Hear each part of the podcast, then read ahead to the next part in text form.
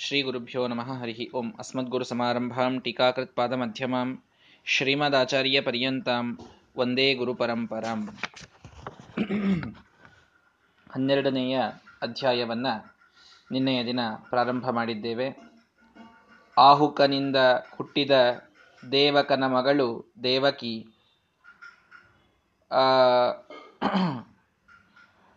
ಈ ದೇವಕ ಉಗ್ರಸೇನನ ತಮ್ಮ ಹಾಗಾಗಿ ಕಂಸನ ತಂಗಿಯಾಗಿ ದೇವಕಿ ಅಲ್ಲಿ ಹುಟ್ಟಿದ್ದಾಳೆ.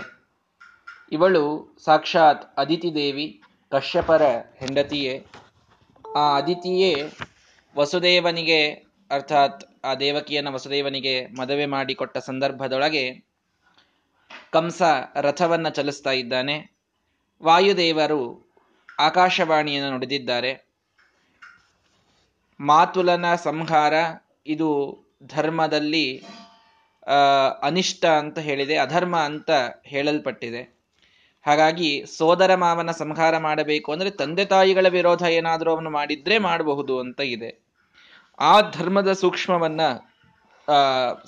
ಅದನ್ನ ಸ್ಥಾಪನೆ ಮಾಡೋದಕ್ಕಾಗಿ ವಾಯುದೇವರು ಆ ತಂದೆ ತಾಯಿಗಳ ವಿರೋಧವನ್ನ ಕಂಸನಿಂದ ಮಾಡಿಸಬೇಕು ಅನ್ನುವಂತಹ ಒಂದು ವಿಚಾರದಿಂದ ಅವರು ಈ ವಾಯುದೇವರೇ, ಆಕಾಶವಾಣಿಯೊಳಗೆ ಈ ನಿನ್ನ ತಂಗಿಯ ಮಗನಿಂದಲೇನೆ ನಿನ್ನ ಮೃತ್ಯು ಅಂತ ಹೇಳಿದ್ದಾರೆ. ಯಾವ ರಥವನ್ನ ತಾನು ನಡೆಸ್ತಾ ಇದ್ನೋ, ಅದೇ ರಥದಲ್ಲಿ ತಂಗಿಯನ್ನ ಕರೆದುಕೊಂಡು ಹೋಗಿ ಬಿಡಬೇಕಾದವನು ಖಡ್ಗವನ್ನು ತೆಗೆದು ಅವಳನ್ನೇ ಕೊಲ್ಲಲಿಕ್ಕೆ ಅಂತ ಹೋಗಿದ್ದಾನೆ. ವಸುದೇವ, ಪ್ರತಿಯೊಂದು ಮಗುವನ್ನು ನಿನ್ನ ಕೈಯಲ್ಲಿ ತಂದು ಕೊಡ್ತೇವೆ ಮಾರಾಯ, ಕೊಲ್ಲಲಿಕ್ಕೆ ಹೋಗಬೇಡ ಅಂತ ಅವಳಿಗೆ, ಅವನಿಗೆ ಆಶ್ವಾಸನೆಯನ್ನು ಕೊಟ್ಟಿದ್ದಾನೆ. ಅಂತೂ ಈ ದೇವಕಿ ಒಂದು ಮಡ, ಒಬ್ಬ ಮಡದಿಯಾದರೆ ರೋಹಿಣಿ ಅವಳು ಸುರಭಿಯ ಅವತಾರ, ಅವಳು ಕೂಡ ವಸುದೇವನ ಮಡದಿ. ಇನ್ನಾರು ಜನ ದೇವಕಿಯ ತಂಗಿಯರೆಲ್ಲರೂ ಕೂಡ ಆ ದೇವಕಿಯ ತಂಗಿಯರು ವಸುದೇವನಿಗೇನೆ ಮದುವೆ ಮಾಡಿಕೊಟ್ಟಿದ್ದಾರೆ, ಅವರೂ ಕೂಡ ಅವನಲ್ಲಿಯೇನೆ ಅವನ ಮನೆಯಲ್ಲೇನೆ ಇದ್ದಾರೆ. ಎಲ್ಲರ ಮದುವೆಗಿಂತಲೂ ಮೊದಲು ದಿತಿ ಮತ್ತು ಧನು ಅನ್ನುವಂತಹ ಕಶ್ಯಪರ ಮಡದಿಯರು ಅವರು ಇಲ್ಲಿ ಹುಟ್ಟಿದ್ರು, ಅವರ ಜೊತೆಗೂ ವಸುದೇವನ ಮದುವೆ ಆಗಿತ್ತು. ಅವರಿಂದ ಪೌಂಡ್ರಕ ವಾಸುದೇವ, ಯಾವ ಹಿಂದಿನ ಜನ್ಮದೊಳಗೆ ಭಾಗವತದಲ್ಲಿ ವೇನ ಅಂತ ಅತ್ಯಂತ ಪಾಪಿಷ್ಟನಾದಂತಹ ವ್ಯಕ್ತಿಯ ಒಂದು ಕಥೆ ಬರ್ತದೆ. ಆ ವೇನ ಪೌಂಡ್ರಕ ವಾಸುದೇವನಾಗಿ ಹುಟ್ಟಿದ್ದಾನೆ. ಇನ್ನೊಬ್ಬ ಮಡದಿಯಲ್ಲಿ ಕೊಲ್ಹಾಪುರದ ರಾಜನ ಮಗಳು, ಅವಳಲ್ಲಿ ಸೃಗಾಲ ವಾಸುದೇವ ಅಂತ ಅವನು ಹುಟ್ಟಿದ್ದಾನೆ. ಅವನು ಯಾರು ಅಂದ್ರೆ ಮಧುನಾಮಕ ದೈತ್ಯ, ಅವನ ಮಗ ಧುಂದು ಅಂತ ಇರ್ತಾನೆ. ಆ ಧುಂದುವಿನ ಅವತಾರ ಈ ಶೃಗಾಲ ವಾಸುದೇವ. ಇವರಿಬ್ಬರೂ ಕೂಡ ವಸುದೇವನ ಅತ್ಯಂತ ಜ್ಯೇಷ್ಠ ಪುತ್ರರು. ದೇವಕಿಯ ಮದುವೆಯಾದ ಮೇಲೆ ಇವರಿಬ್ಬರನ್ನ ತ್ಯಾಗ ಮಾಡಿಬಿಟ್ಟಿರ್ತಾನೆ ವಸುದೇವ. ಹಾಗಾಗಿ ಅವರಿಗೆ ಯಾದವರನ್ನ ಕಂಡ್ರೆ ಬಹಳ ವಿಶಿಷ್ಟವಾದ ದ್ವೇಷ ಇರುತ್ತದೆ ಬಹಳಷ್ಟು ವಸುದೇವನನ್ನ ಅವರು ದ್ವೇಷದಿಂದ ನೋಡ್ತಾ ಇರ್ತಾರೆ ತಮ್ಮ ತಂದೆಯನ್ನೇ. ಹೀಗಾಗಿ ಇವರಿಬ್ಬರು ರಾಕ್ಷಸರು. ಶೃಗಾಲ ವಾಸುದೇವ, ಪೌಂಡ್ರಕ ವಾಸುದೇವ. ಇವರಿಬ್ಬರನ್ನ ಬಿಟ್ರೆ ಇನ್ನುಳಿದ ಎಲ್ಲ ತನ್ನ ಮಡದಿಯರೊಳಗೆ ಇನ್ನೇಳೆಂಟು ಜನ ಏನವನು ಮದುವೆ ಆಗಿದ್ದಾನೆ ಮಸುದೇವ, ಅವರೆಲ್ಲರಲ್ಲಿ ದೇವತೆಗಳ ಅವತಾರರನ್ನೇ ತಾನು ಮಕ್ಕಳನ್ನಾಗಿ ಪಡೆದಿದ್ದಾನೆ. ಹೌದು, ಕಶ್ಯಪರಿಂದಲೇ ಎಲ್ಲ ದೇವತೆಗಳು ಹುಟ್ಟಿದ್ದು. ಕಾಶ್ಯಪರು ಅಂತ ಕರೀತಾರೆ ದೇವತೆಗಳಿಗೆ. ಅದಿತಿಯಿಂದ ಹುಟ್ಟಿದ್ದರಿಂದಲೇ ಆದಿತ್ಯರು ಅಂತ ಕರೀತಾರೆ. ಹೀಗಾಗಿ ಎಲ್ಲಾ ದೇವತೆಗಳು ಮೂಲ ರೂಪದಲ್ಲೂ ಹುಟ್ಟಿದ್ದು ಕಶ್ಯಪರಿಂದಲೇನೆ. ಹಾಗಾಗಿ ಇಲ್ಲಿ ವಸುದೇವನ ಮಡದಿಯರಲ್ಲಿ ಹುಟ್ಟುವವರೆಲ್ಲರೂ ದೇವತೆಗಳು. ಒಂದರ್ಥದಲ್ಲಿ ಕಶ್ಯಪರಿಂದಲೇನೆ ಹುಟ್ಟಿದಂತೆ ಅವರೆಲ್ಲರೂ ಹುಟ್ಟಿದ್ದಾರೆ. ಏಯೇ ಹಿ ದೇವ ಪೃಥಿವೀಂ ಗತಾಹ.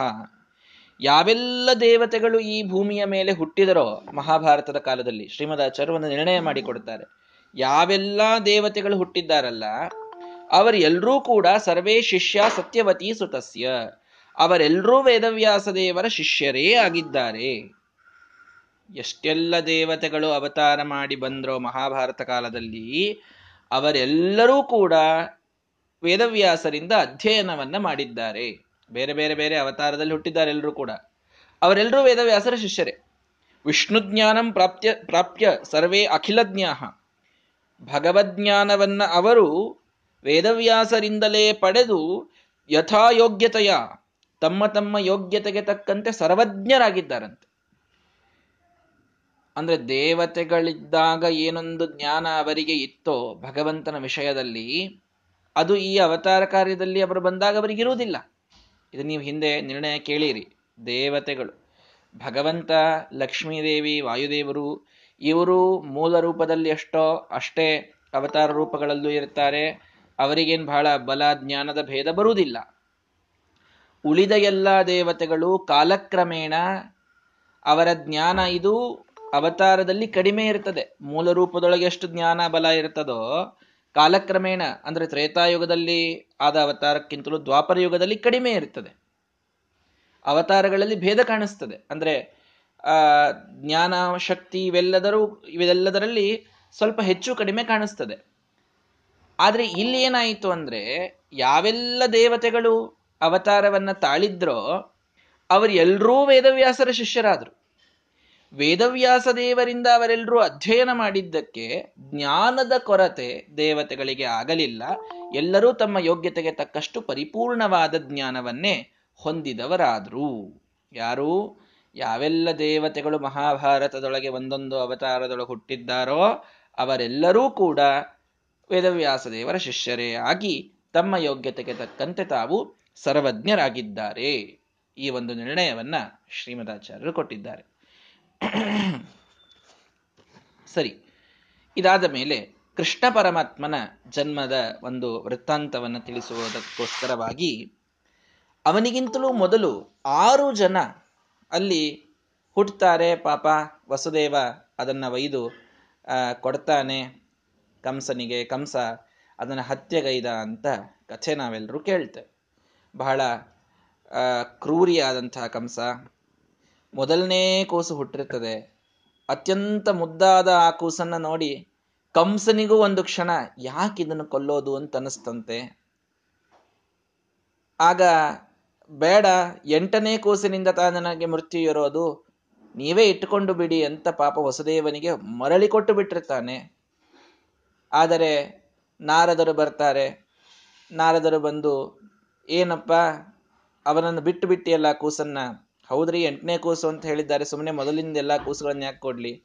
ದೇವತೆಗಳ ಲೆಕ್ಕ ನಿನಗೆ ಗೊತ್ತಾಗುವುದಿಲ್ವಲ್ಲೋ ದೇವತೆಗಳು ಆ ಕಡೆಯಿಂದ ಎಣಿಸ್ತಾ ಬಂದು ಇದೇ ಎಂಟನೇದ್ದು ಅಂತ ಹೇಳಿಬಿಟ್ರೆ? ಅವ್ರು ಯಾವ ರೀತಿ ಕೌಂಟ್ ಮಾಡ್ತಾರೆ ಅಂತ ಅನ್ನೋದು ಗೊತ್ತಿಲ್ವಲ್ಲ? ಸುಮ್ಮನೆ ಕೊಲ್ಲೋದ್ರ ಜೊತೆಗೆ ಎಲ್ಲರನ್ನೂ ಕೊಂದ್ಬಿಡು. ಹಾಗೆ ಇವ್ರನ್ನ ಉಳಿಸ್ಕೊಳ್ಳೋಣ ಒಬ್ಬರನ್ನ ಎರಡನೇ ಅವ್ರನ್ನ ಅಂತೆಲ್ಲ ನೋಡಬೇಡ ಅಂತ ನಾರದರು ಹೇಳಿದ್ರು ಅಂತ ಕಥೆಯನ್ನು ನಾವೆಲ್ಲರೂ ಕೇಳ್ತೇವೆ. ಅವನ ಪಾಪದ ಕೊಡ ತುಂಬಬೇಕಾಗಿತ್ತು ಅವನಿಂದ ಶಿಶುಹತ್ಯೆಯನ್ನು ಮಾಡಿಸಿದ್ರು. ಇದೊಂದು ಸಾಮಾನ್ಯವಾದ ಉತ್ತರ ಅಷ್ಟೇ. ಇದೇ ಮುಖ್ಯವಾದ ಉತ್ತರ ಅಂತ ಹೇಳಲಿಕ್ಕೆ ಬರುವುದಿಲ್ಲ. ಅಷ್ಟು ಶಿಶುಹತ್ಯೆಯನ್ನ ಮಾಡಿಸುವಂತಹ ಕಾರಣ ನಾರದರಿಗೆ ಏನ್ ಬಂದಿತ್ತು ಅಂತ ಅನ್ನೋದನ್ನ ನಾವು ಮೂಲದಲ್ಲಿ ತಿಳ್ಕೊಳ್ಬೇಕು. ಅಂತೂ ಈ ಕಂಸನಿಂದ ಆರು ಜನ ಹತರಾಗಿ ಹೋಗಿದ್ದಾರೆ. ಕಂಸನಿಗೂ ಪಾಪ ಕರುಣೆ ಬಂದದ್ದನ್ನ ನೋಡಿ ಕಂಸನೂ ಒಳ್ಳೆಯವನೇ ಇದ್ದ ಕಾಣಿಸ್ತದೆ. ಅಯ್ಯೋ, ಆ ಕೂಸುಗಳು ಪಾಪ, ಅವೇನ್ ತಪ್ಪು ಮಾಡಿದ್ವು? ಎಷ್ಟು ಬೇಗ ಸತ್ತು ಹೋದವಲ್ಲ? ಅಂತ ಆ ಕೂಸುಗಳ ಮೇಲೆ ಕನಿಕರ ಪಡೋದು ಸ್ವಾಭಾವಿಕವಾಗಿ ಎಲ್ಲರೂ ಕೂಡ ಈ ಕಥೆಯನ್ನು ಕೇಳಬೇಕಾದಾಗ ಒಂದು ಕನಿಕರವನ್ನು ಪಡ್ತೇವೆ. ಶ್ರೀಮದಾಚಾರ್ಯ ನಿರ್ಣಯ ತಗೊಂಡು ಬರ್ತಾರೆ. ತಿಳ್ಕೊಳ್ರಿ, ಯಾರವರು? ನಿಮ್ಮ ಕನಿಕರಕ್ಕೆ ಯೋಗ್ಯರು ಹೌದೋ, ಅಲ್ಲೋ? ಎಲ್ಲ ಅರ್ಥ ಮಾಡ್ಕೊಳ್ರಿ. ಯಾಕೆ ಹಿಂಗವರು? ಕ್ಷಣಕ್ಕೆ ಹುಟ್ಟಿದ ಕ್ಷಣಕ್ಕೇನೆ ಸಾಯಬೇಕಾಯಿತು. ಕಂಸನ ಕೈಯಿಂದ ಯಾಕೆ ಸತ್ರು? ಕಂಸನ ಕೈಯಿಂದೇ ಯಾಕೆ ಸತ್ರವರು? ಇದೆಲ್ಲದಕ್ಕೂ ಹಿಂದೊಂದು ಚಂದಾದ ಇತಿಹಾಸವನ್ನ ಶ್ರೀಮದಾಚಾರ್ಯ ಹೇಳ್ತಾರೆ. ಪುರಾಣಗಳಲ್ಲಿ ಬಂದ ಇತಿಹಾಸವೇ. ಏನಾಗಿತ್ತು? ಮರೀಚಿಜಾಹ ಷಣ್ಮುನಯ ಬಭೂವು. ಮರೀಚಿ ಋಷಿಗಳಿಗೆ ಆರು ಜನ ಋಷಿಕುಮಾರರಿರ್ತಾರೆ. ಆರು ಜನ ಮರೀಚಿ ಋಷಿಗಳ ಮಕ್ಕಳು. ತೇ ದೇವಲಂ ಪ್ರಾಹಸನ್ ಕಾರ್ಶ್ಯ ಹೇತೋಹು. ದೇವಲ ಋಷಿಗಳು ಅಂತ ಒಬ್ಬ ಶ್ರೇಷ್ಠ ಋಷಿಗಳು. ಅಸಿತಾ, ದೇವಲ ಇವರೆಲ್ಲ ಬಹಳ ಶ್ರೇಷ್ಠ ಋಷಿಗಳು ಇವರೆಲ್ಲ. ಈ ದೇವಲ ಋಷಿಗಳು ಋತ ನಿಯಮಗಳನ್ನು ಮಾಡಿ ಮಾಡಿ ಮಾಡಿ ಮಾಡಿ ಅಸ್ಥಿಪಂಜರ ಆಗಿಬಿಟ್ಟಿರ್ತಾರೆ. ಅಷ್ಟು ಸೊರಗ ಹೋಗಿರ್ತಾರ ಅವರು. ದೇಹದಲ್ಲಿ ಮಾಂಸವೇ ಉಳಿದಿರುವುದಿಲ್ಲ ಅವ್ರದ್ದು ಯಾಕೆ? ಕೇವಲ ಋತ ನಿಯಮ ತಪಸ್ಸು ಮಾಡಿದ್ದಕ್ ಅಷ್ಟು ಸೊರಗಿ ಹೋಗಿರ್ತಾರೆ. ಇವರು ಮರೀಚಿ ಋಷಿಗಳ ಮಕ್ಕಳೇನಿದ್ದಾರೆ? ಆ ಆರೂ ಜನ ಹೊಂಟಾಗ ದೇವದರ್ಶಿಗಳು ಪಾಪ ಎದುರಿಗೆ ಬಂದರು. ಎದುರಿಗೆ ಬಂದವರನ್ನು ನೋಡಿ ಏನ್ ಮನುಷ್ಯ ಮಾಂಸನೇ ಉಳಿದಿಲ್ಲ, ಎಂತಹ ಪ್ರಾಣಿನೋ ಏನೋ ಅಂತ ಅಪಹಾಸ ಮಾಡಿದ್ದಾರೆ. ಯಾರಿಗೆ ವ್ರತ ನಿಯಮ ತಪಸ್ಸುಗಳ ಬಗ್ಗೆ ಮಾಹಿತಿಯೇ ಇಲ್ಲ, ಅವರು ಅಪಹಾಸ ಮಾಡಿದರೆ ತಡೆದುಕೊಂಡರು. ಇವರಿಗೆ ಗೊತ್ತಿದೆ, ಆ ವ್ಯಕ್ತಿ ತಾನು ಸೊರಗಿದ್ದು ಸುಮ್ಮನೆ ಏನೋ ರೋಗಕ್ಕೆ ತುತ್ತಾಗಿ ಅಲ್ಲ, ಅದು ಅದ್ಭುತವಾದ ತಪಸ್ಸು, ವ್ರತ ನಿಯಮಗಳಿಂದ ದೇಹ ದಂಡನ ಮಾಡಿಕೊಂಡು, ಒಳಗೆ ಆತ್ಮದ ಉನ್ನತಿಯನ್ನ ಮಾಡಿಕೊಂಡು ದೇಹ ಮಾತ್ರ ಸೊರಗಿಸಿದ್ದು. ಇಲ್ಲಿ ತಾವು ಋಷಿಕುಮಾರರಾಗಿ ಅತ್ಯಂತ ವಿವೇಚನೆಯಿಂದ ತಾವು ವರ್ತಿಸಬೇಕಾಗಿತ್ತು. ಅವರು ಹಾಗೆ ಮಾಡಲಿಲ್ಲ. ದೇವದ ಋಷಿಗಳನ್ನು ನೋಡಿ ಅಪಹಾಸ ಮಾಡಿದರು. ಅಪಹಾಸ ಮಾಡಿದ್ದಕ್ಕೆ ಶಾಪವಾಯಿತು. ರಾಕ್ಷಸರ ಮಕ್ಕಳಾಗಿ ಹುಟ್ಟ್ರಿ ನೀವು ಅಂತ ದೇವದ ಋಷಿಗಳು ಶಾಪ ಕೊಟ್ಟರು. ಯಾಕೆ? ಋಷಿಕುಮಾರರಾಗ್ಲಿಕ್ಕೆ ಯೋಗ್ಯ ಅಲ್ಲ ನೀವು ಅಂತ ನೋಡಿ. ಒಂದೊಂದು ಅದ್ಭುತವಾದ ಸಂದೇಶ ಇಲ್ಲಿಯಿಂದ ನಮಗೆ ಸಿಗಲಿಕ್ಕೆ ಪ್ರಾರಂಭವಾಗ್ತದೆ. ಋಷಿಗಳು, ಮುನಿಗಳು, ಸಾಧುಗಳು, ತಪಸ್ವಿಗಳು ತಪೋ ನಿಯಮಗಳನ್ನು ಮಾಡುವಂಥವರು, ವ್ರತ ನಿಯಮಗಳ ಆಚರಣೆಯನ್ನು ಮಾಡುವಂಥವರು, ಇವರ ಅಪಹಾಸವನ್ನು ನಾವು ಮಾಡಿದರೆ, ಯಾರೋ ಮಾಡಿದರೆ ಮುಂದಿನದು. ಬ್ರಾಹ್ಮಣರಾಗಿ ಹುಟ್ಟಿ ಆ ವ್ರತ ನಿಯಮಗಳ ಹಿನ್ನೆಲೆ ಗೊತ್ತಿದ್ದು, ಆ ಕಾರಣದಿಂದ ಅವರಿಗೆ ಏನೋ ಒಂದು ದೇಹದಲ್ಲಿ ವಿಕಾರ ನ್ಯೂನತೆ ಉಂಟಾಗಿದೆ ಅಂತ ಗೊತ್ತಿದ್ದಾಗಲೂ ಅದನ್ನ ಅಪಹಾಸ ಮಾಡಿದರೆ ಬ್ರಾಹ್ಮಣ ಜನ್ಮ ಮುಂದೆ ಬರೋದಂತೂ ಸಾಧ್ಯ ಇಲ್ಲ. ಅತ್ಯಂತ ದುಷ್ಟರ ಮಕ್ಕಳಾಗಿ ಹುಟ್ಟುವ ಪ್ರಸಂಗ ಬರ್ತದೆ. ತತ್ಶಾಪತಃ ದೇವಲ ಋಷಿಗಳ ಶಾಪದಿಂದ ಕಾಲನೇಮಿಯ ಮಕ್ಕಳಾಗಿ ಹುಟ್ಟಿದರಂತಿಯವರು ಕಾಲನೇಮಿ ಅಂದ್ರೆ ಯಾರು? ನೀವು ಕೇಳಿರಿ ಹಿಂದೆ ಸಮುದ್ರವಂತನದ ಕಾಲದಲ್ಲಿ. ಕಲಿಯನ್ನ ಬಿಟ್ರೆ ನೆಕ್ಸ್ಟ್ ಅತ್ಯಂತ ದುಷ್ಟ ವ್ಯಕ್ತಿ, ಜೀವರಲ್ಲಿ ಅಧಮ. ಕಲಿಯರ್ ಸೆಕೆಂಡ್ ನಂಬರ್ ಇವಂದೇ, ಕಾಲನೇಮಿ. ಏನಾಗ ಹುಟ್ಟಿದ್ದಾನೆ ಹೇಳ್ರಿ ಅವನಿಲ್ಲಿ ಈಗ? ಕಂಸನಾಗಿ ಹುಟ್ಟಿದ್ದಾನ ಅವನು ಈ ಕಂಸ ಮೂಲ ರೂಪದೊಳಗೆ ಕಾಲನೇಮಿ ಇದ್ದಾನಲ್ಲ, ಆ ಕಾಲನೇಮಿಯ ಮಕ್ಕಳಾಗಿ ಹುಟ್ಟುತ್ತಾರೆ ಇವರು, ಆರೂ ಜನ. ಎಂತಹ ಕೆಟ್ಟ ರಾಕ್ಷಸನ ಮಕ್ಕಳಾಗಿ ಹುಟ್ಟುತ್ತಾರೆ ಯಾಕೆ? ಋಷಿಗಳಿಗೆ ಅಪಹಾಸವನ್ನ ಮಾಡಿದ್ದರ ಫಲವಾಗಿ. ಹಾಗಾಗಿ ಯಾರೋ ನಮ್ಮ ಸ್ವಾಮಿಗಳು ಇದನ್ನು ಬಹಳ ಮೇಲಿಂದ ಮೇಲೆ ಹೇಳ್ತಿರ್ತಾರೆ, ಮೇಲಿಂದ ಮೇಲೆ ಹೇಳ್ತಿರ್ತಾರೆ. ಯಾರಿಗೋ ಕಣ್ಣಿನ ಸಮಸ್ಯೆ, ಯಾರಿಗೋ ಮಾತಿನ ಸಮಸ್ಯೆ, ಯಾರಿಗೋ ಕಿವಿಯ ಸಮಸ್ಯೆ ನೋಡಲಿಕ್ಕೆ ರೂಪ ಅತ್ಯಂತ ವಿಕೃತವಾದಂತಹ ರೂಪ, ಹಲ್ಲುಗಳು, ಏನೇನೋ ಅಥವಾ ದೇಹದಲ್ಲೇನೋ ಒಂದು ನ್ಯೂನತೆ ಅತಿಯಾಗಿ ದಪ್ಪಗಿರೋದು, ಅತಿಯಾಗಿ ತೆಳ್ಳಗಿರೋದು. ಇದೆಲ್ಲ ರೀತಿಯ ದೇಹದ ಸೊರಗುವುದು, ಕೊರಗುವುದು ಏನೆಲ್ಲ ಇದೆ, ಇದು ಪ್ರತಿಯೊಬ್ಬರಿಗೂ ಒಂದಿಲ್ಲ, ಒಂದು ರೀತಿಯೊಳಗೆ ನ್ಯೂನತೆ ಇರ್ತದೆ. ಕೆಲವರಿಗೆ ವ್ಯಕ್ತವಾಗಿ ಹೊರಗೊಂದು ಸ್ವಲ್ಪ ವಿಕೃತವಾಗಿ ಕಾಣುವಂತೆ ಆಗಿರ್ತದೆ. ಇದನ್ನ ನೋಡಿ ಅಪಹಾಸ ಮಾಡೋದು ಅಂತೇನಿದೆಯಲ್ಲ, ಇದು ನಮಗೆ ಮುಂದಿನ ಜನ್ಮದಲ್ಲಿ ಅತ್ಯಂತ ಕೆಟ್ಟ ಗತಿಯನ್ನ ಕೊಡ್ತದೆ. ಅದರೊಳಗೂ ಅವರು ಮಹಾನುಭಾವರಿದ್ರು. ಏನೋ ಸ್ವಲ್ಪ ಸ್ಥೂಲ್ ಇರ್ತಾರೆ ನೋಡ್ಲಿಕ್ಕೆ. ಅವ್ರನ್ನ ನೋಡಿ ಅಪಹಾಸ ಮಾಡೋದು. ಏನೋ ಸೊರಗಿ ಹೋಗಿ, ಹೋಗಿರ್ತಾರೆ ವ್ರತ ನಿಯಮಗಳನ್ನು ಮಾಡಿ. ಅವರನ್ನು ನೋಡಿ ಅಪಹಾಸ ಮಾಡೋದು. ಇದನ್ನು ಮಾಡಿದರೆ ಮಾತ್ರ ರಾಕ್ಷಸೀಯ ಪ್ರವೃತ್ತಿ ಇದ್ದವರು ಅಷ್ಟು ದುರ್ಜನರು ಯಾರೋ ಅಂಥವರ ಮನೆಯೊಳಗೆ ನಾವು ಮುಂದಿನ ಜನ್ಮದಲ್ಲಿ ಹುಟ್ಟಬೇಕಾಗ್ತದೆ. ಬ್ರಾಹ್ಮಣ ಜನ್ಮ ಅಂತೂ ಮುಂದೆ ಬರೋ ಪ್ರಶ್ನೆನೇ ಇಲ್ಲ. ಅಷ್ಟು ಕೆಟ್ಟ ನೀಚ ಜ ಮನೆಯೊಳಗೆ ನಾವು ಹುಟ್ಟುವ ಪ್ರಸಂಗ ಬರ್ತದೆ.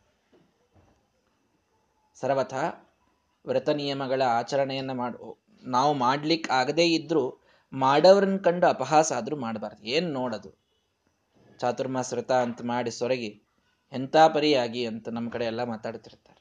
ಯಾರು ಹೇಳಿದ್ರು ನಿನಗೆ ಈ ವಯಸ್ಸಿನೊಳಗೆ ಚಾತುರ್ಮಾಸ ವ್ರತ ಮಾಡಲಿಕ್ಕೆ ಅಂತ?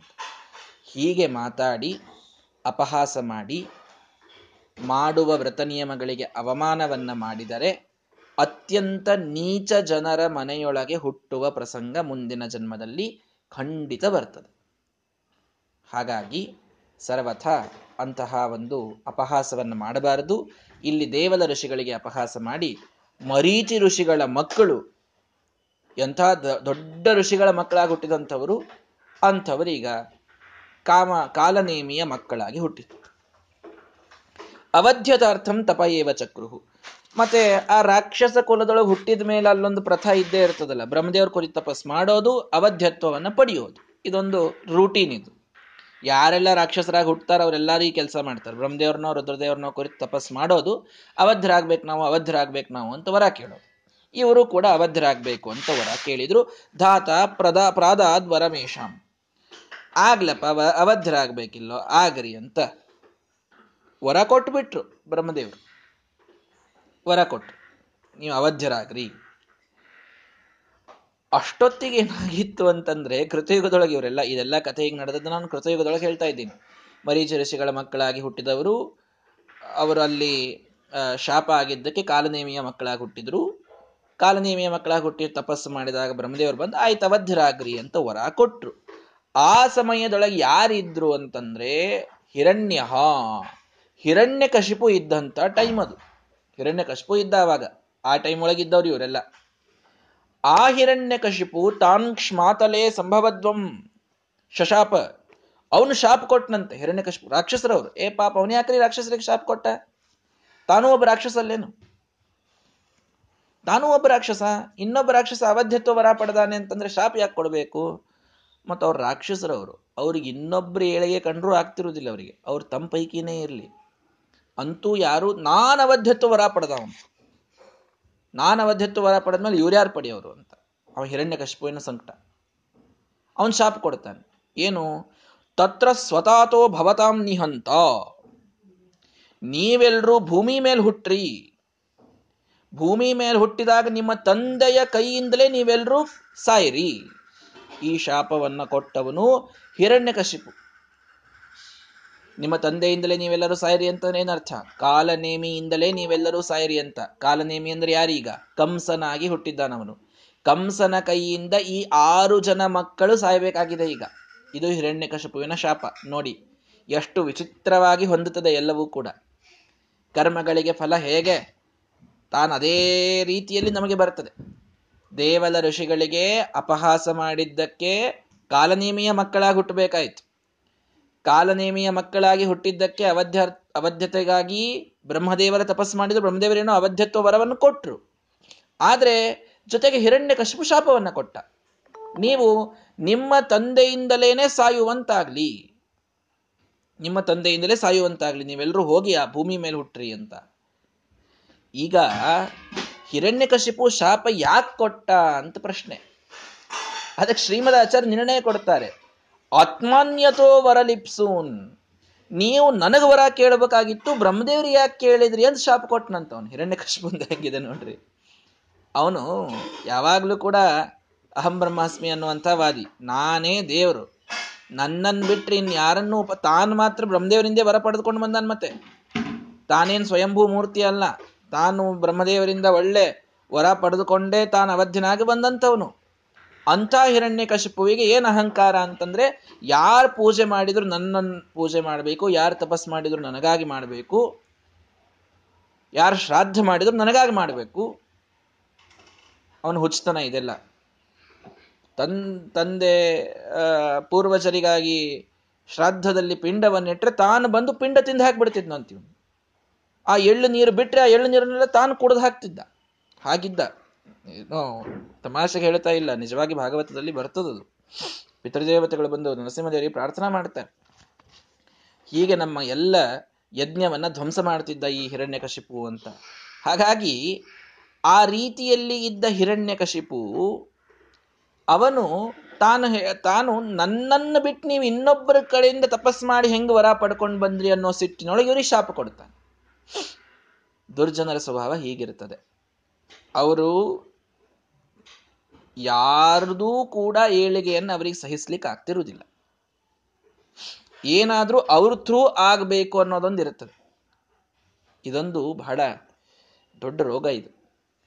ಏನಿದೆ ಇದೆಲ್ಲವೂ ನನ್ನ ಚಾನಲ್ನಿಂದ ಆಗಲಿ, ನನ್ನ ಥ್ರೂ ಆಗಲಿ ನಾನು ಅದರೊಳಗೆ ಪಾಲ್ಗೊಳ್ಳಲಿ, ನನ್ನದೊಂದು ಹೆಸರಲ್ಲಿ ಇರಲಿ ನನಗದರಿಂದ ಒಂದು ಕೀರ್ತಿ ಬರಲಿ. ಕೆಲವರಿಗೆ ಪಾಪ ದುಡ್ಡಿನ ಆಸೆ ಇರೋದಿಲ್ಲ. ಸಂಪತ್ತಿನ ಆಸೆ ಇರೋದಿಲ್ಲ ಅವರಿಗೆ. ಅವರಿಗೇನು ಬಹಳ ಏನೋ ಐಷಾರಾಮದ ಜೀವನ ಬೇಕು ಅಂತೂ ಇರುವುದಿಲ್ಲ. ಸಿಂಪಲ್ ಲಿವಿಂಗ್ ಇರ್ತದೆ ಒಳ್ಳೆ ನಿರ್ಲೋಭಿಗಳಿರ್ತಾರೆ. ದುರಾಸೆ ಇರೋದಿಲ್ಲ. ಏನಿಲ್ಲ ಅವರಿಗೆ. ಒಂದಿರ್ತದೆ ಅವರಿಗೆ. ಒಂದು ವೀಕ್ನೆಸ್ ಬಹಳ ಜನರಿಗೆ ಇದಿರ್ತದೆ ಕೀರ್ತಿ ಕಾಮುಕ್ತನ. ಬಹಳ ಜನರಿಗೆ ಇರ್ತದೆ ಇದು. ಭೀಷ್ಮಾಚಾರ್ಯರಿಗೆ ಇದ್ದದ್ದು ನಾವು ನೋಡ್ತೇವೆ ಮಹಾಭಾರತದೊಳಗೆ. ಕೀರ್ತಿ, ಅವರಿಗೇನು, ಅವರಿಗೆ ಸಂಪತ್ತು ಬೇಡ, ಅವರಿಗೇನೂ ಬೇಡ. ಕೀರ್ತಿ, ನನಗೆ ಎಲ್ಲರೂ ಕೂಡ ನಮಸ್ಕಾರ ಮಾಡಬೇಕು. ನನಗೆಲ್ಲರೂ ಬಹಳ ದೊಡ್ಡವರು ನೀವು ಅಂತ ಒಂದು ವಿನಯದಿಂದ ನನ್ನ ಕಡೆಗೆ ನಡ್ಕೊಳ್ಬೇಕು. ನನ್ನನ್ನು ಕೇಳಿ ಎಲ್ಲ ಮಾಡಬೇಕು. ಇಷ್ಟೊಂದು ಕೀರ್ತಿ ಕಾಮುಕತೆ ಕೆಲವ, ಕೆಲವು ಮನಸ್ಸುಗಳಿಗೆ ಇದು ಸ್ವಾಭಾವಿಕವಾಗಿ ಇರುತ್ತದೆ. ನನ್ನನ್ನು ಕೇಳಲಾರ್ದೆ ಏನೂ ಮಾಡಬಾರ್ದು. ನನ್ನನ್ನು ಕೇಳಿ ಎಲ್ಲ ಮಾಡಬೇಕು ಅಂತ. ಅದು ಹಿರಣ್ಯ ಕಶಿಪಿಗೆ ಬಹಳ ಇತ್ತು. ಇವರು ಬ್ರಹ್ಮದೇವರ ಕುರಿತು ತಪಸ್ ಮಾಡಿ ವರ ಯಾಕೆ ಪಡ್ಕೊಂಡು ಬಂದ್ರು? ನಾನಿದ್ದಾಗ ಅವ್ರ ಕಡೆ ಯಾಕೆ ಹೋದ್ರು? ನಾನೇ ಕೊಡ್ತಿದ್ದೆ ಅದನ್ನ. ಇವನೇನು ಕೊಡ್ತಾನೆ ಅವಧೆ ವರ ಇವನೇ ತಾನು ಇನ್ನೊಬ್ಬರಿಂದ ಪಡ್ಕೊಂಡು ಬಂದಾನೆ. ಅದು ಇಂಪಾರ್ಟೆಂಟ್ ಅಲ್ಲ ಅವರಿಗೆ. ನಾನಲ್ಲಿ ಇರಬೇಕಾಗಿತ್ತು. ನನ್ನ ಕಡೆಗೆ ಬಂದು ಹೋಗಬೇಕಾಗಿತ್ತು ಅವರು. ಭೀಷ್ಮಾಚಾರ್ಯರಿಗೆ ಭಗವಂತ ಬಹಳ ಸೂಕ್ಷ್ಮವಾಗಿ ಕುರುಕ್ಷೇತ್ರದ ಯುದ್ಧ ಪ್ರಾರಂಭ ಮಾಡೋಕ್ಕಿಂತಲೂ ಮೊದಲು ಕೃಷ್ಣ ಯುಧಿಷ್ಠಿರನಿಗೆ ಭೀಷ್ಮಾಚಾರ್ಯರಿಗೆ ನಮಸ್ಕಾರ ಮಾಡಿ ಬಾ ಅಂತ ಹೇಳ್ತಾನೆ. ನಮಸ್ಕಾರ ಮಾಡ್ಬಾ ಅವರಿಗೆ ಅಂತ. ಭೀಷ್ಮಾಚಾರ್ಯರಿಗೆ ಹೋಗಿ ಯುಧಿಷ್ಠಿರ ನಮಸ್ಕಾರ ಮಾಡ್ತಾರೆ ಬಾಣದಿಂದ ನಮಸ್ಕಾರದ ಸೂಚನೆಯನ್ನು ಮಾಡ್ತಾನೆ. ವಿಜಯೀ ಭವ ಅಂತ ಆಶೀರ್ವಾದ ಮಾಡ್ಬಿಡ್ತಾರ ಅವ್ರು. ಕೌರವರಿಗೆ ಗಾಬರಾಗಿ ಹೋಗ್ತದೆ. ನಮ್ಮ ಪಕ್ಷದೊಳಗೆ ನಿಂತು ಅವನಿಗೆ ವಿಜಯೀ ಭವ ಅಂತ, ಎದರ್ ಪಕ್ಷದ ರಾಜ ಅವನು. ಅವನು ಗೆದ್ದ ಅಂತಂತಂದ್ರೆ ನಾವೆಲ್ಲರೂ ಸತ್ತಂತೆ. ಅವನಿಗೆ ವಿಜಯಿ ಭವ ಅಂತ ಆಶೀರ್ವಾದ ಮಾಡ್ತೀರಿ ನಿಮಗೆ ಏನು ಹೇಳಬೇಕು ಅಂತ? ಕೃಷ್ಣನಿಗೆ ಅವರ ಈ ವೀಕ್ನೆಸ್ ಗೊತ್ತಿರ್ತದೆ. ಅವರಿಗೆ ಒಟ್ಟಾರೆ ನೀವು ದೊಡ್ಡವರು, ನಿಮ್ಮ ಆಶೀರ್ವಾದ ಪಡೆದು ನಾವೆಲ್ಲ ಮಾಡ್ತಾ ಇದ್ದೀವಿ ಅನ್ನೋ ಒಂದು ಭಾವನೆ ಅವರಿಗೆ ಇರಬೇಕು ಅವರಿಗೆ. ಹಾಗಿದ್ರೆ ಅವರು ನಿಂಪರ. ಆ ರೀತಿಯೊಳಗೆ ಅವ್ರಿಗೊಂದು ವೀಕ್ನೆಸ್ ಹೀಗಿರ್ತದೆ. ಹಾಗಾಗಿ ಇರಬಾರದು, ನಿಜವಾಗಿ. ಸರ್ವಥಾ ಇರಬಾರದು. ಹಿರಣ್ಯಕಶಿಪು ಅವನ ಒಂದು ಚರ್ಯೆಯೊಳಗೆ ನಾವು ಇದನ್ನು ನೋಡ್ತೇವೆ ಅಂತಂದರೆ ಇದು ನಮಗೆ ಆದರ್ಶ ಅಂತ ಸರ್ವಥ ಇಟ್ಟುಕೊಳ್ಳಿಕ್ಕಾಗುವುದಿಲ್ಲ. ಆದ್ದರಿಂದ ಹಾಗೆ ಮಾಡಬಾರ್ದು. ಯ, ಭಗವಂತ ನಮಗೆ ತಾನಾಗಿ ಏನು ಕೀರ್ತಿಯನ್ನು ಕೊಡುವವನಿರ್ತಾನೋ ಅದು ತಾನಾಗಿ ನಮಗೆ ಬಂದೇ ಬರ್ತದೆ.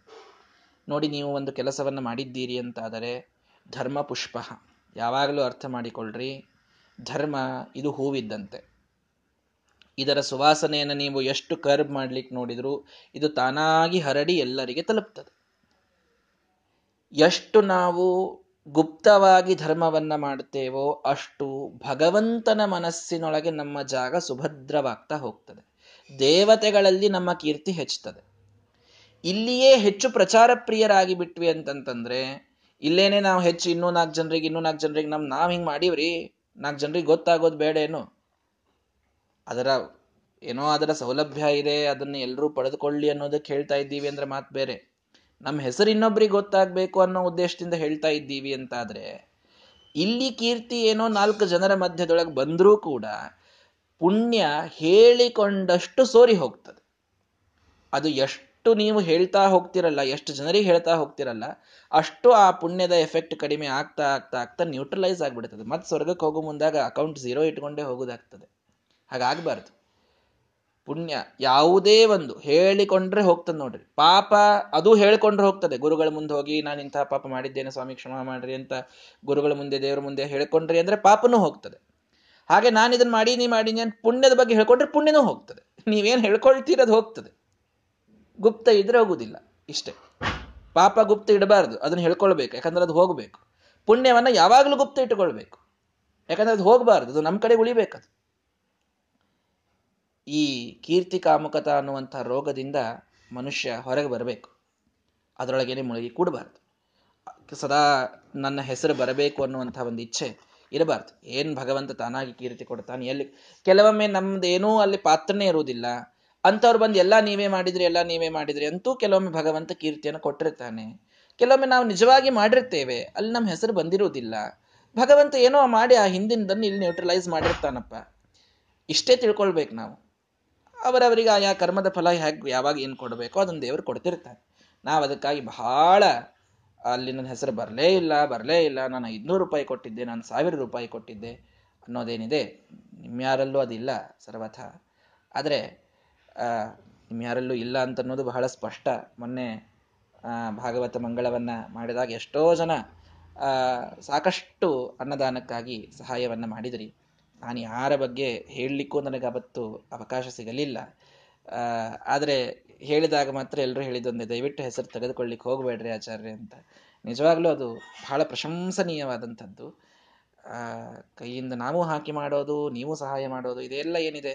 ಇದು ನಾವು ನಮ್ಮ ಧರ್ಮ ಅಂತ ಮಾಡ್ತಾ ಹೋಗಿಬಿಟ್ವಿ ಅಂತಂದ್ರೆ, ಅಲ್ಲಿ ಯಾವುದೂ ಕೀರ್ತಿಯ ಅಪೇಕ್ಷೆ ಇರಲಿಲ್ಲ ಅಂತಂದ್ರೆ, ಎಲ್ರಿಗೂ ವಿಶಿಷ್ಟವಾದಂತಹ ಸಾಧನದ ಒಂದು ಪುಣ್ಯ ಅದು ಬರಲಿಕ್ಕೆ ಸಾಧ್ಯ. ತಾವೆಲ್ಲರೂ ಹಾಗಿದ್ದದ್ದು ನನಗೆ ನಿಜವಾಗಿಯೂ ಮನಸ್ಸಿಗೆ ಮೊನ್ನೆ ಬಹಳ ಸಂತಸ ತಂತು ನಾನು ಆಚಾರ್ಯಗೆ ಹೇಳಿದೆ. ಹೀಗೀಗೆ ಸೇವೆ ಮಾಡಿದ್ದಾರೆ ಆಚಾರ್ಯ. ಅವ್ರು ಹೇಳಬೇಡ್ರಿ ಅಂತ ಹೇಳಿದ್ದಾರೆ. ಹಾಗಾಗಿ ನಿಮ್ಮ ಮುಂದೆ ಮಾತ್ರ ಹೇಳ್ತಾ ಇರೋದು ಯಾಕೆಂದ್ರೆ ಅವರ ಪರವಾಗಿ, ಅವರ ಕುಟುಂಬಕ್ಕಾಗಿ ನೀವು ದೇವರಿಗೆ ಪ್ರಾರ್ಥನಾ ಮಾಡ್ರಿ ಅನ್ನೋದಕ್ಕೆ ನಾನು ಹೇಳ್ತಾ ಇದ್ದೀನಿ ಅಂತ ಆಚಾರ್ಯ ಮುಂದೆ ಹೇಳಿದೆ ಅಷ್ಟೇ ಆಮೇಲೆ. ಅಂತೂ ಇದನ್ನು ನಾವು ಸರ್ವೇ ಸಾಮಾನ್ಯವಾಗಿ ಬೇರೆ ಬೇರೆ ಕಡೆಗೆ ಹೋದಾಗ ನೋಡ್ತಾ ಇರ್ತೇವೆ ಅನ್ನೋದಕ್ಕೆ ಈಗ ಆ ಪ್ರಸಂಗ ಬಂದಿ, ಬಂದಿದೆ ಅಂತ ಹೇಳ್ತಾ ಇದ್ದೇನೆ ಅಷ್ಟೆ. ಹೀಗಾಗಿ ವರಲಿಪ್ಸೂನ್ ಹಿರಣ್ಯ ಆ ಹಿರಣ್ಯ ಕಶಪು ತಾನು ತನ್ನ ಥ್ರೂ ಬಿಟ್ಟು ತಾವೇ ಹೋದ್ರು ಅಂತನ್ನೋದಕ್ಕೆ ಶಾಪವನ್ನು ಕೊಟ್ಟ. ಈಗ ಬ್ರಹ್ಮದೇವರ ಅವಧ್ಯತ್ವವರ ಅದನ್ನು ಸತ್ಯ ಮಾಡಬೇಕು. ಹಿರಣ್ಯಕಶಿಪುವಿನ ಶಾಪ ಏನು ನಿಮ್ಮ ತಂದೆಯಿಂದಲೇ ನೀವು ಸಾಯಿರಿ ಅಂತ ಅದನ್ನು ಸತ್ಯ ಮಾಡಬೇಕು. ಎರಡನ್ನೂ ಹೇಗೆ ಸತ್ಯ ಮಾಡೋದು ಈಗ ಅಂತ ವಿಚಾರ. ದುರ್ಗಾ ತದಾತಾನ್ ಭಗವತ್ ಪ್ರಚೋದಿತ ಆಗ ದುರ್ಗಾದೇವಿ, ಯಾವ್ದ್ರೂ ಮಾಡ್ಲಿಕ್ಕಾಗ್ಲಾರ್ದಂಥದ್ದು ಏನರ ಇತ್ತು ಅಂತಂದ್ರೆ ನಮ್ಮ ಲಕ್ಷ್ಮೀದೇವಿ ಬಂದ್ಬಿಡ್ತಾಳೆ, ಕೊಡ್ರಿಲ್ ನನ್ನ ಕೈಯಾಗ ಅಂತ. ಅಘಟಿತ ಘಟನಾ ಸಮರ್ಥಳು ಭಗವಂತನನ್ನ ಬಿಟ್ಟರೆ ಮಹಾಲಕ್ಷ್ಮೀ ದೇವಿ ಮಾತ್ರ ಇರ್ತಕ್ಕಂಥವಳು. ಅವಳ ಏನ್ ಯಸ್ಯ ಕಟಾಕ್ಷ ಮಾತ್ರೇಣ. ಅವಳ ಸುಮ್ಮನೆ ಒಂದು ಹುಬ್ಬು ಹಾರಿಸ್ಬಿಟ್ಲು ಅಂತಂತಂದ್ರೆ ಏನು ಅಸಾಧ್ಯವಾದದ್ದು? ಎಲ್ಲ ಸರಳವಾಗಿ ನಡೆದು ಹೋಗಿಬಿಡ್ತದೆ. ಅವಳು ಬಂದು, ಭಗವಂತನಿಂದ ಆಜ್ಞೆಯನ್ನು ಪಡೆದಳು. ಭಗವಂತ ಹೇಳಿದ, ನೋಡಮ್ಮ ಅವಧ್ಯತ್ವ ವರ ಬ್ರಹ್ಮದೇವರು ಕೊಟ್ಟಿದ್ದಾರೆ, ಹಿರಣ್ಯಕಶ್ಯಪನ ಶಾಪ ಇದೆ, ಎರಡನ್ನು ಸತ್ಯ ಮಾಡು ಅಂತ ಭಗವಂತ ಪ್ರಚೋದನೆಯನ್ನು ಮಾಡಿದ. ಅವಳೇನ್ ಮಾಡಿದ್ಲು? ಪ್ರಸ್ವಾಪಯಿತ್ವ ಪ್ರಚಕರ್ಷಕಾಯಾತ್. ಮಲಗಿಸ್ಬಿಟ್ಲು. ಯಾವ ವ್ಯಕ್ತಿ ದೇವಕಿಯ ಗರ್ಭದಿಂದ ಹುಟ್ಟಬೇಕಾಗಿದೆಯೋ ಆ ವ್ಯಕ್ತಿಯನ್ನ, ಆ ಮೊದಲನೆಯ ಕ್ರಮಾತ್ ಅವ ಮೊದಲನೆಯ ಇದ್ನಲ್ಲ, ಮರೀಚಿ ಋಷಿಗಳ ಮಗ, ಇಲ್ಲಿ ಕಾಲನೇಮಿಯ ಮಗನಾಗಿ ಹುಟ್ಟಿದಂಥವ, ಅವನನ್ನು ಮಲಗಿಸಿದ್ಲು. ಮಲಗಿದ ಅವನದ್ದು ಗಾಢ ನಿದ್ರೆ. ದುರ್ಗಾದೇವಿ ನಿದ್ರೆಗೆ ಅಭಿಮಾನಿಯಾದಂಥವಳು. ಗಾಢ ನಿದ್ರೆಗೆ ಹೋದ. ಅವನ ದೇಹದಿಂದ ಅವನ ಅಂಶವನ್ನ ತೆಗೆದಳು. ಅವನ ದೇಹವನ್ನ, ಅವನ ಆತ್ಮವನ್ನ ತೆಗೆದಳು. ತೆಗೆದು ದೇವಕಿಯ ಗರ್ಭದಲ್ಲಿ ತಂದು ಇಟ್ಲು. ನೋಡ್ರಿ, ದುರ್ಗಾದೇವಿಯ ವಿಚಿತ್ರವಾದ ಸಾಮರ್ಥ್ಯವನ್ನು ಅರ್ಥ ಮಾಡಿಕೊಳ್ಳ್ರಿ ಪ್ರಚಕರ್ಷಕಾಯ ದೇಹದಿಂದ ಆತ್ಮವನ್ನ ಜಗ್ಗೆಳೆದು ಸಮಾವೇಶಯದಾಶು ದೇವಕೀ ಗರ್ಭಾಶಯೇ ತಾನ್. ಮೊದಲನೇ ವರ್ಷ, ಮೊದಲನೇ ಜೀವ ಅವನು ಆ ದೇಹದಿಂದ ಬಂದ, ಆ ದೇವಕಿಯ ಗರ್ಭಕ್ಕೆ ಬಂದ, ದೇವಕಿಯ ಗರ್ಭದಿಂದ ಹುಟ್ಟಿದ, ಕ್ಷಣದಲ್ಲಿ ಕಂಸ ಅವನನ್ನ ಕೊಂದು ಹಾಕಿದ ಮತ್ತೆ ಈ ಆತ್ಮ ಹೋಗಿ ಮಲಗಿದ ಆ ದೇಹವನ್ನ ಸೇರಿಕೊಂಡಿತು. ಅಲ್ರಿ ಮತ್ತೆ ಅದು ಮಲಗಿದಾಗ ಸತ್ತದ್ದು ಅಂತ ಗೊತ್ತಾಗ್ಲಿಲ್ಲ ಏನು ಅಂತಂದ್ರೆ ಗೊತ್ತಾಗುವುದಿಲ್ಲ. ದೈತ್ಯರಿಗೆ ಸ್ವಭಾವ, ಗಾಢ ನಿದ್ರೆ, ಅತಿಯಾದ ನಿದ್ರೆ, ಅವರೊಂದು ಹತ್ತು ಹತ್ತು ಹನ್ನೆರಡು ದಿನ ಮಲ್ಕೊಂಡ್ ಅವರು ಇವನು ಈ ದೇಹ ಬಿಟ್ಟು ಆತ್ಮ ಹೋಗಿ ಆ ದೇವಕಿಯ ಗರ್ಭವನ್ನ ಪ್ರವೇಶ ಮಾಡಿ ಅಲ್ಲದು ಹುಟ್ಟಿ ಅಲ್ಲವ ಕಂಸ ಕೊಂದು ಮತ್ತು ವಾಪಸ್ ಅವನು ಈ ಶರೀರಕ್ಕೆ ಬರೋ ತನಕ ನಿದ್ರೆಯಲ್ಲಿದ್ದಾನೆ ಅಂತ ಎಲ್ರಿಗೂ ಅಭಿಪ್ರಾಯ. ಯಾರಿಗೂ ಈ ವ್ಯಕ್ತಿ ಸತ್ತು ಹೋಗಿದ್ದಾನೆ ಅಂತ ಗೊತ್ತಾಗಿಲ್ಲ. ಅವರೆಲ್ಲ ನಿದ್ರೆಯಲ್ಲಿದ್ದಾನಷ್ಟೇ. ಸ್ವಾಭಾವಿಕ ಅದು ದೈತ್ಯರು ಅಷ್ಟಷ್ಟು ದಿನ ಮಲ್ಕೊಳ್ತಿರ್ತಾರೆ ಅವರು. ಹಾಗಾಗಿ ದುರ್ಗಾದೇವಿ ಆ ಕಡೆಗೆ ಕಂಸನಿಂದ ಕೊಲ್ಸಿದ್ಲು. ಕಾಲನೇಮಿ, ನಿಮ್ಮ ತಂದೆಯೇ ನಿಮಗೆ ಕೊಲ್ಲಬೇಕು ಅಂತಿತ್ತು ಶಾಪ. ಕಾಲನೇಮಿಯೇ ಕಂಸನಾಗಿ ಹುಟ್ಟಿದ್ದಾದ್ರಿಂದ ಕಂಸನಿಂದ ಹತರಾದರೂ ಹಿರಣ್ಯಕಶಿಪನ ಶಾಪ ಸತ್ಯವಾಯಿತು. ಈ ಕಡೆಗೆ ಬ್ರಹ್ಮದೇವರು ಅವಧ್ಯತ್ವ ಕೊಟ್ಟಿದ್ರಲ್ಲ, ಮತ್ತೆ ವಾಪಸ್ ಇದೇ ದೇಹ ಪ್ರವೇಶ ಮಾಡಿ ಎದ್ದು ಕೂತ್ನಲ್ಲ ಅವನು. ಅವಧ್ಯತ್ವ ವರನು ಸತ್ಯ ಆಯಿತು. ಹಾಗೆ ಎರಡನ್ನೂ ಸತ್ಯ ಮಾಡಿದಳು ನಮ್ಮ ದುರ್ಗಾದೇವಿ. ಹಾಗಾಗಿ ಆ ಕಂಸನ ಒಂದು ಕೈಯಿಂದ ಅವರೆಲ್ಲರೂ ಕೂಡ ಒಂದನೇ ವರ್ಷ, ಎರಡನೇ ವರ್ಷ, ಮೂರನೇ ವರ್ಷ ನಾಲ್ಕು ಐದು, ಆರು, ಹೀಗೆ ಆರು ಜನ ಋಷಿಕುಮಾರರು, ಕಾಲನೇಮಿಯ ಪುತ್ರರು, ಆರು ಜನ ದೇವಕಿಯ ಗರ್ಭವನ್ನು ಪ್ರವೇಶ ಮಾಡಿ ತಮ್ಮ ತಂದೆಯಾದ ಕಂಸನಿಂದಲೇನೆ ಅವರೆಲ್ಲರೂ ಹತರಾಗಿ ಹೋಗಿದ್ದಾರೆ. ಹಾಗಾಗಿ ಸತ್ತವರು ಯಾರ ಮೇಲೂ ಕನಿಕರ ಪಡೋ ಕಾರಣ ಇಲ್ಲ. ಅವರೆಲ್ಲರೂ ಕಾಲನೇಮಿಯ ಮಕ್ಕಳೇ ಅವರು. ದೇವದರ್ಶಿಗಳೇ, ಅಪಹಾಸ ಮಾಡಿ ಅಂತಹ ನೀಚ ಯೋನಿಯನ್ನು ಪಡೆದಂಥವರು. ಬ್ರಹ್ಮದೇವರಿಂದ ಅವಧ್ಯತು ವರ ಅದೆಲ್ಲ ಇದ್ದದ್ದವರಿಗೆ ಹೀಗೆಲ್ಲ ಆಗಿದ್ದರಿಂದ ಅಂತೂ ಕ್ಷಣದೊಳಗೆ ಇವನಿಲ್ಲಿ ಹುಟ್ಟಿ ಸತ್ತು ಮತ್ತೆ ಆ ದೇಹ ಸೇರುವವರೆಗೆ ದುರ್ಗಾದೇವಿ ಇಂಥ ಒಂದು ವಿಶಿಷ್ಟವಾದ ವ್ಯವಸ್ಥೆಯನ್ನ ತಾನು ಮಾಡಿದಳು. ಹೀಗೆ ಆ ಹಿರಣ್ಯಕಶಪುವಿನ ಶಾಪ ಬ್ರಹ್ಮದೇವರ ವರ ಇವೆರಡೂ ಕೂಡ ಸತ್ಯವಾಯಿತು ಅಂತ ನಾವು ತಿಳಿದುಕೊಳ್ತಾ ಇದ್ದೇವೆ. ಹೀಗೆ ಈ ಆರು ಜನ ಮಕ್ಕಳ ಒಂದು ಜನ್ಮ ವೃತ್ತಾಂತವನ್ನ ನಮಗೆ ತಿಳಿಸ್ತಾರೆ. ಇದಾದ ಮೇಲೆ ಕಥೆ ಪಾಂಡವರ ಕಡೆಗೆ ಹೋಗಿಬಿಡುತ್ತದೆ. ಇಲ್ಲಿಗೆ ನಿಲ್ಲಿಸ್ಬಿಟ್ಟು. ಯಾಕಂದ್ರೆ ಕೃಷ್ಣನಿಗಿಂತಲೂ ಮೊದಲು ಅವತಾರ ಆಗಿದೆ. ಇದೆಷ್ಟಿರನದು ದುರ್ಯೋಧನನದು. ಕ್ರಮಾತ್ ಹೇಳ್ತಾ ಬರ್ತಾ ಇದ್ದಾರೆ. ಶ್ರೀಮದಾಚಾರ್ಯ, ಯಾರ್ಯಾರೆಲ್ಲ ಹೇಗೆ ಹೇಗೆ ಯಾವ ಕ್ರಮದೊಳಗೆ ಹುಟ್ಟಿದ್ದಾರೋ ಅದೇ ಕ್ರಮದೊಳಗೆ ಕಥೆ. ಇಲ್ಲಿ ಆರು ಜನ ಹುಟ್ಟಿ ಹೋಗಿದ್ದಿದು ಮುಗೀತು. ಆ ಕಡೆಗೆ ಈಗ ಪಾಂಡವರ ಜನ್ಮ ಕೆಲವರದು ಆ ಕಡೆಗೆ ಆಗಬೇಕಾಗಿದೆ. ಅದಾದ್ಮೇಲೆ ಮತ್ತೆ ಕೃಷ್ಣನ ಜನ್ಮದ ಕಥೆಗೆ ಬರುತ್ತಾರೆ. ಹಾಗಾಗಿ ಪಾಂಡವರ ಒಂದು ಕಥೆಯನ್ನ, ಪಾಂಡವರ ಜನ್ಮದ ವೃತ್ತಾಂತವನ್ನ ವರ್ಣಿಸ್ಲಿಕ್ಕೆ ಮುಂದೆ ಪ್ರಾರಂಭ ಮಾಡುತ್ತಾರೆ. ಬಹಳ ವಿಶಿಷ್ಟವಾದ ಒಂದು ಸಂದೇಶ. ಪಾಂಡುರಾಜ ತಾನು, ಆ, ಶಾಪವಾಗಿರ್ತದೆ ಅವನಿಗೆ. ಹಾಗಾಗಿ ನಾನಿನ್ನು ಈ ದೇಹತ್ಯಾಗ ಮಾಡಿಬಿಡುತ್ತೇನೆ ಅಂತ ಕೂಡುತ್ತಾನವನು ದೇಹ ಬೇಡ ನನಗೆ, ನಾನು ಯೋಗ ಮಾರ್ಗದಿಂದ ದೇಹತ್ಯಾಗ ಮಾಡಿ ಅವನೇನು ಬೇರೆ ಯಾವುದು ಏನಲ್ಲ ಯೋಗ ಮಾರ್ಗದಿಂದ ದೇಹತ್ಯಾಗ ಮಾಡ್ಕೊಂಡು ನಾನು ಬ್ರಹ್ಮಲೋಕಕ್ಕೆ ಹೋಗಿಬಿಡುತ್ತೇನೆ ಅಂತ ಅವನ ಹಠ ಮಾಡ್ತಾನೆ. ಆಗ ಋಷಿಗಳು ಬಂದು ಬೇಡ ಅಂತ ಅವನನ್ನು ತಡೆದರು ಅಂತ ಕಥೆ ಬರ್ತದೆ. ಅದು ಯಾಕಾಯಿತು? ಯಾಕೆ ತಡೆದರು ಋಷಿಗಳು? ಪಾಪ ಅವನೇನು ಒಳ್ಳೇದೇ ಮಾಡ್ತಾ ಇದ್ನಲ್ಲ, ಯೋಗ ಮಾರ್ಗದಿಂದ ದೇಹತ್ಯಾಗ ಮಾಡಿ ಬ್ರಹ್ಮಲೋಕಕ್ಕೆ ಹೊರಟಿದ್ದ. ಯಾಕೆ ಅವನನ್ನು ತಡಿಬೇಕಾಯಿತು? ಹೇಗೆ ಪಾಂಡವರ ಜನ್ಮವಾಯಿತು? ಆ ಒಂದು ವೃತ್ತಾಂತವನ್ನು ನಾಳೆಯ ದಿನ, ಅಂದರೆ ಮುಂದಿನ ಪಾಠದೊಳಗೆ ನೋಡೋಣ. ಶ್ರೀ ಕೃಷ್ಣಾರ್ಪಣ ಮಸ್ತು ಹರಯೇ ನಮಃ.